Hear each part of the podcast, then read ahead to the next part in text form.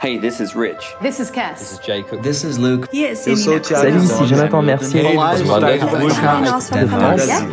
Willkommen zum Hillsong Creative Micropod. Micropod. Welcome to the Hillsong Creative. Micropod. Hello and welcome to another episode of the Hillsong Creative Micropod. This is Rich and I've got Cass with me again. Hey Cass. Hi, Rich. How are you? I'm so good. How's your week going? it's been a big week so far. Has it? Yeah, it has. But I'm enjoying the week and I'm enjoying hearing from all of the listeners of the Micropod to our team and the, um, I guess, the normal micro, uh, sorry, I was going to say normal Micropod, but normal podcast listeners. I've been receiving, um, you know, texts and Instagram notifications and stuff like that from them. So you guys, thank you. I'm, I'm pleased to hear from you. It's encouraging to hear from you. Apart Okay. from that, I've got a big question. yeah. Have you done your kindness plan? Look, to be honest, I haven't done it yet. No. Because but not we- because it's been a bad day, but, but because because I just haven't had a chance yet. Do you know, I've loved this week and I've loved the thought about um, our mental health and preparing ourselves for the bad days ahead of time and actually putting things Yeah. into place, like putting the word of God around our lives and around our homes and Mm-hmm. Yeah. having some strategy for dealing with bad days. yeah, I really loved Beck's, um, Dr. Rebecca Launder, I should Yes. say. Her, um, I guess her practicality around considering the bad days in advance Yeah. and pre- preparing for them and, and being grateful and kind. Um, it's awesome. I liked it. I love it. Um, Richie, I've been reading in Habakkuk 3. It says this, I like the message version, so I'm going to read it to you. It says, um, Though the cherry trees don't blossom and the strawberries don't ripen, though the apples are worm eaten and the wheat fields are stunted, though the sheep pens are sheepless, sheepless and the cattle barns are empty, I'm singing joyful praise to God. I'm turning cartwheels of joy to my Savior God. I'm counting on God's rule to prevail. I take heart and I gain strength from that. I run like a deer. I feel like I'm the king of the mountain. and I feel like it's um it feels like an extreme verse like two Yeah. extremes. One is everything is going so horribly wrong. The other one is, but I'm still going to turn cartwheels. Yeah, I feel like joy is a choice. it is. Like actually choosing how we navigate this system is up to us. Mm. So I love that kindness plan because it puts it back in our hands to actually take some control back on how we feel. Mm. I feel like speaking scripture over our life puts control back Yes. on us. Yeah. Mm. And I feel like joy is a choice. And so moving forward, It's great. we have to be the people who choose joy Yeah. not fake, Mm. not excessive happiness, but deep seated confidence that God's in charge, that He is, Yeah. um, Well, he's faithful. yeah, and His rule will prevail. Yeah, and he's he's faithful. He's always been faithful, and he'll continue to be faithful. Right. It's so good. So I've watched you in this season actually turn um, to creative outlets. Mm-hmm. And actually, our son and our daughter as well. I've watched our team.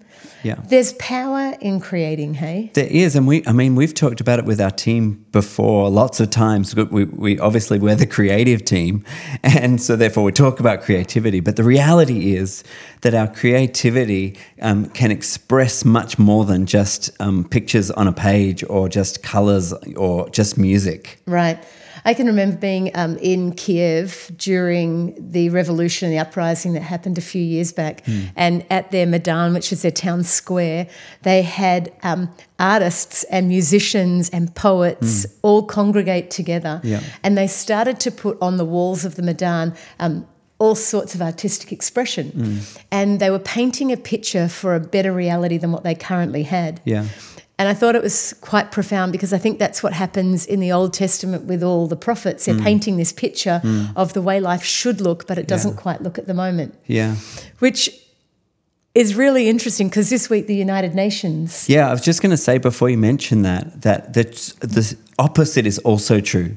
That Right. um, when I was talking to Jeremy from Preemptive Love, shout out to Jeremy, they're doing great work in in really um, terrible um, conditions in Iraq and Iran and, Yeah, and that right. part of the world. But he talked about um, in in the worst of um, situations that the um, the enemy would come in and they would they would get rid of the artwork first. They'd t- tear down artwork, and it was the same in in uh, the war with Hitler as well. Right. They would come in and they would destroy the artwork, and and I think that um, it shows that not not only um, is God a creator God, but there's power in things that we create and that things that reflect a, a message bigger than ourselves. Right. Because our art speaks to hope, right? It speaks to our identity, our culture, our belief and our trust in better days. Yeah, and and so then you're going to talk about the Yeah, UN. okay. So then this week, the United Nations, which I love, actually put out a call to artists.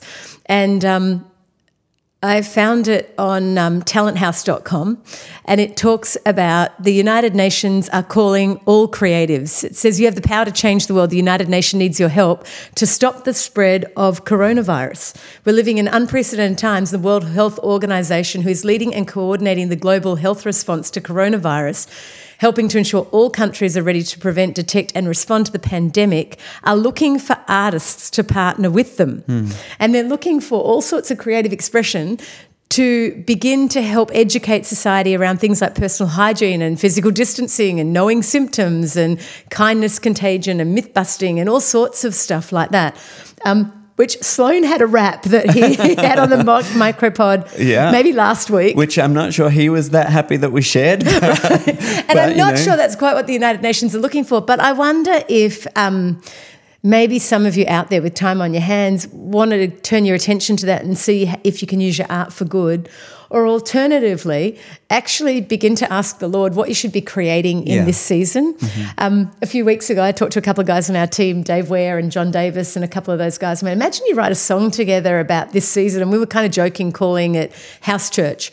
But they've actually hmm. written a song which is incredible that I hope you'll hear soon called, I think it's called The Invitation. And it's about an invitation to worship hmm. differently in these seasons. Yeah. And I feel like in our team, we have, and, and across the listeners of the podcast, an hmm. incredible opportunity to actually flood the earth hmm. with great things, Yeah. good art. Yeah, and art that points to a bigger message, points to bigger hope, Right. points to our, our faith in Jesus.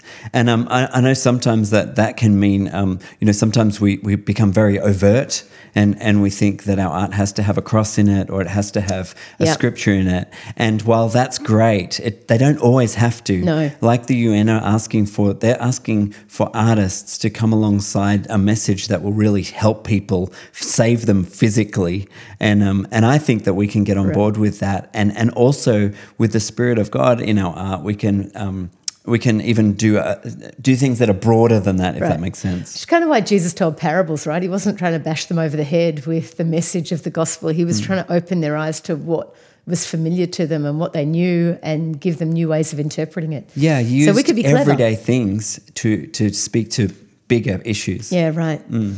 So I feel like that's quite fun and it's a good challenge. We have started the hashtag creative isolation challenge. That's and it. people are hashtagging that and putting a whole lot of art up online to inspire each other in this season of isolation to share and also to create. Yeah. And the other day, when some friends were out on a walk around their block, the neighbours had actually turned their front fence into an art gallery. Hmm. And I love that because like, there's actually outlets for us all if we yeah, look enter differently. into it. Yeah. yeah, Yeah, and I think so. It does two things. Like we talked about the uh, the kindness plan and the looking after yourself on the on the hard days. I think that that having a creative outlet, as we all probably know, but but it can really uh, help your soul. It can really um, settle yourself. It can settle other people, like David in the music.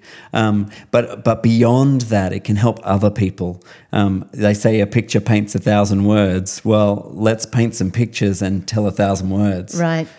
Um, this week, Carolee Fielding sent me some of her Easter reflections and Mm-hmm. like what she's writing about. And I love the thought that sometimes all it takes is just sharing it with one other friend. Yeah. You don't have to impact everybody. Right. And her writing was so beautiful that it actually made me rethink about Easter Mm. in a different way.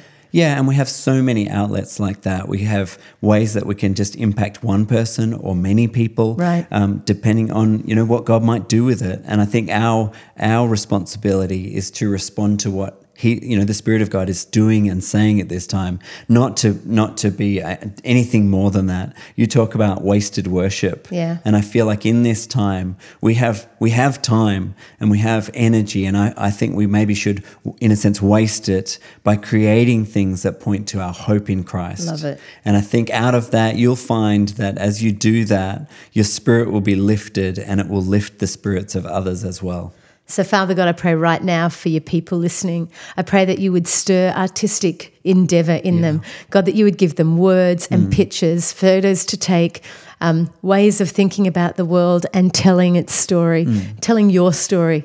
God, I pray by your Holy Spirit that you would overshadow people right now, that you mm. would cause them to create with beauty, and that beauty would really, God, point people to you. I thank you, God, for what is happening around us. Um, I thank you that it is causing us to look to you. Yeah. I thank you, God, that you are in the middle of it all with us and that you won't abandon us or forsake us. And so, God, right now, I pray for everybody listening and I thank you for what they're about to put their hands to and what it will yield. May it be good fruit in Jesus' name. Amen. Hey, so that's the uh, micropod for today.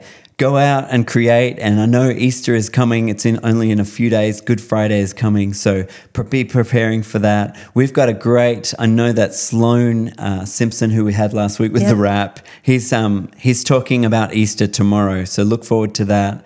And we'll talk to you real soon. Yep. See you in church on Good Friday, everybody. Bye.